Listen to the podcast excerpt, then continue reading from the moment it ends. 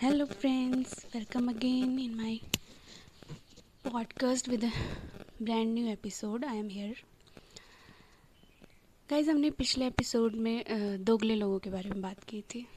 तो उस टाइम मेरे पास कोई परफेक्ट सा एग्ज़ाम्पल नहीं आ रहा था। ऐसा तो था और याद नहीं आ रहा था। तो आज मैं बहुत सारे एग्जाम्पल्स के साथ आई हूँ।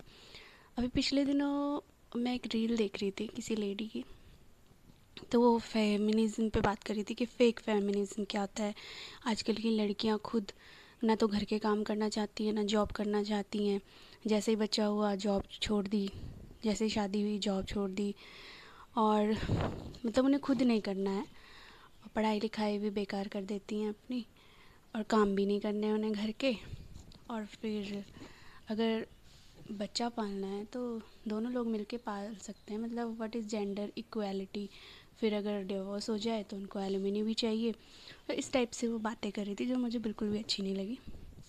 और उनको देख के ऐसा लग रहा था कि वो शादीशुदा तो नहीं लग रही थी किसी भी एंगल से क्योंकि उन्होंने, अगर वो हिंदू धर्म से बिलोंग करती तो ऐसा कुछ भी नहीं पहना होता, ना सिंदूर, ना बिंदी। और अगर वो किसी और धर्म से भी बिलोंग करती तो उनका नाम हिंदू लग रहा था।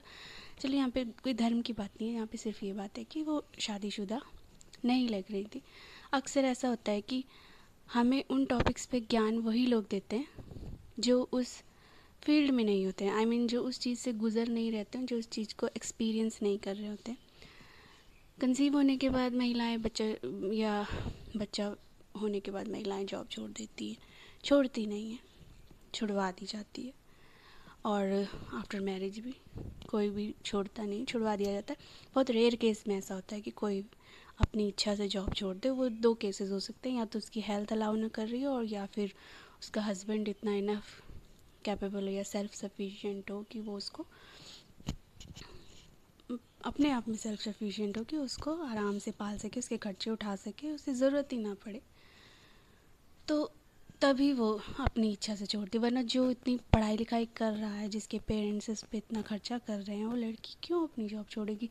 वो पढ़ लिखी इसीलिए रहेगी क्योंकि उसको कल को इन फ्यूचर उसको अपना जीवन में कुछ मुकाम बनाना है, उसको कुछ हासिल करना है, उसको कुछ गेन करना है। तो मेरा पॉइंट यही है कि वो अपनी चॉइस से नहीं छोड़ती। अगर आप किसी फैमिली में रह रहे हैं, अगर आप मैरिड हैं, और आप आप जॉइंट फैमिली में रह रहे हैं। तो मोस्ट ऑफ़ द केसेस चाहे कोई कितना पढ़ा लिखा हो अलाउ नहीं करता। एवरीबडी वांट्स कि if your daughter in law whether she is graduate और पोस्ट ग्रेजुएट बट घर संभाले ही संभाले हर केस में। आपको घर के सारे काम निपटा के जाना है ऑफ़िस और आके निपटाना है। तो उसमें ये होता है कि एक लिमिट तक व्यक्ति करता है और एक लिमिट के बाद वो थक जाता है। तो कुछ इस वजह से भी छोड़ देती हूँ, क्योंकि कई जगहों पे मैंने देखा कि अगर दोनों वर्किंग हैं, चाहे गवर्नमेंट जॉब भी है तो जो इन लॉज होते हैं, जो और हस्बैंड हमेशा इन लॉज की सुनता है, वो वो हेल्प भी रखना अलाउ नहीं करते। कोई मेड भी रखना अलाउ नहीं करते। वो ये कहते हैं कि जो बहू है, वो ही काम करेगी। जी तो ये तो हो गया कि लड़कियाँ जॉब क्यों नहीं करती हैं? शादी के बाद या बेबी होने के बाद? अब आते हैं दोगले लोगों पे मैं आपको एक एग्ज़ाम्पल देती हूँ। आजकल के पेरेंट्स क्या हैं? अपनी लड़कियों को पढ़ाते हैं, ठीक है? खूब पढ़ाते हैं। लेकिन जब जॉब करने की बारी आती है, जब वो डिग्री ले लेती हैं तो फिर उनको शादी के लिए फोर्स करने लगते हैं। कि भाई अब शादी करो शादी करो शादी करो प्रेशराइज़ करने लगते हैं। जो कि बिल्कुल भी ठीक नहीं है, जो कि दोगलेपन का एक एग्ज़ाम्पल है कि आप एक जगह तो बहुत एडवांस बन रहे हैं मॉडर्न बन रहे हैं, अपने आप को आदर्श बन रहे हैं कि भाई हमने अपनी लड़की पढ़ा दी। लेकिन जब जॉब करने की बारी आई, जब उसको, उस पढ़ाई को प्रैक्टिकली यूटिलाइज़ करने की बारी आई अर्न करके थोड़ा सा इंजॉय करने की बारी आई अपनी सैलरी को, क्योंकि जब तक पढ़ रहे थे तब तक तो मेंटली प्रेशराइज ही थे प्रेशर कुकर ही हो रहे थे। लेकिन जब उस पढ़ाई का फल मिलने की बारी आई तो आप उसको शादी करो शादी करो शादी करो, वो जॉब करा देंगे, उनके भरोसे आप उसको छोड़ देते which is also wrong an example of so call दोगलापन। अच्छा दूसरा एग्ज़ाम्पल ये होता है कि जो कई पेरेंट्स मैंने देखा है जो उनकी लड़कियों की शादी नहीं हुई होती है तो वो उनसे गधों की तरह काम लेते हैं। Sorry to use this word but मैंने देखा है, लेते हैं। कई जो माएँ होती हैं तो बात भी बिल्कुल गाली दे के करती हैं, बिल्कुल ढंग से नहीं करती। मैंने देखा है लाइव एग्ज़ाम्पल इसलिए मैं बोल रही हूँ। इसको जज करने की ज़रूरत नहीं है। किसी भी वे में माएँ प्यार करती होंगी अपने बच्चों से, लेकिन मैंने ऐसा ट्रीटमेंट भी देखा है गर्ल्स के प्रति तो मैं बोल रही हूँ। और जब शादी हो जाती है तो फिर सडनली वो लोग इतने चिंतित हो जाते हैं कि अब इसको भाई कुछ बाहर निकलना चाहिए, इसको जॉब करनी चाहिए, तब उसकी जॉब के लिए कंसर्न हो जाते हैं। लेकिन जब तक अपने घर में है तब तक कंसर्न नहीं होते। तब तक यही है कि घर के कामों में भी निपुण हो जाओ। आगे तो आपको यही करना है। मतलब ये चीज़ आपको चिपकाएँगे ज़रूर हर चीज़ के साथ। पढ़ाई लिखाएँगे, लेकिन घर के काम भी करते रहो। कई पेरेंट्स ऐसा नहीं करते हैं। कई पेरेंट्स ऐसा नहीं करते हैं। वो एक्सेप्शनल केस है और ऐसा बहुत ही कम है। मैक्सिमम केसेस में यही है। फिर उनको जब बेटी ससुराल चली गई, उसकी चिंता होने लगती है। लेकिन जो ससुराल आई है, जो उनके घर में आई है बाहर से उसकी चिंता नहीं होती, वो कितनी पढ़ी लिखी है, उसके क्या सपने हो उससे वो उम्मीद करते हैं कि वो घर संभाले। ये तो है एक और, एक बात। दूसरी बात ये है कि उनके दामाद अगर बेटियों की हेल्प करते हैं, उनको आगे बढ़ाने में हेल्प करते हैं तो दे आर गुड ऐसा होना चाहिए। वो एडजस्टिंग है, वो बढ़िया एडजस्ट कर रहा है। हमें खुशी है, हमारी लड़की आराम से लाइफ काट लेगी और नहीं तो बहुत तेज़ थी। लेकिन अगर अपना बेटा थोड़ी सी भी हेल्प कर रहा है तो बस। फिर फूक जाते हैं। हमें तो भैया हमारा लड़का जोरू का गुलाम हो गया पता नहीं क्या जादू मंतर कर रही है पता नहीं सी की सुनता है। ये भी डबल स्टैंडर्ड है। और most of the cases double standard आपको यहीं मिलेगा। अपने घरों में भी मिलता है। लड़के लड़की में भेदभाव कर लेते हैं। चाहे पेरेंट्स कितना ही आ, कोशिश कर ले लेकिन कहीं ना कहीं वो कर देते हैं।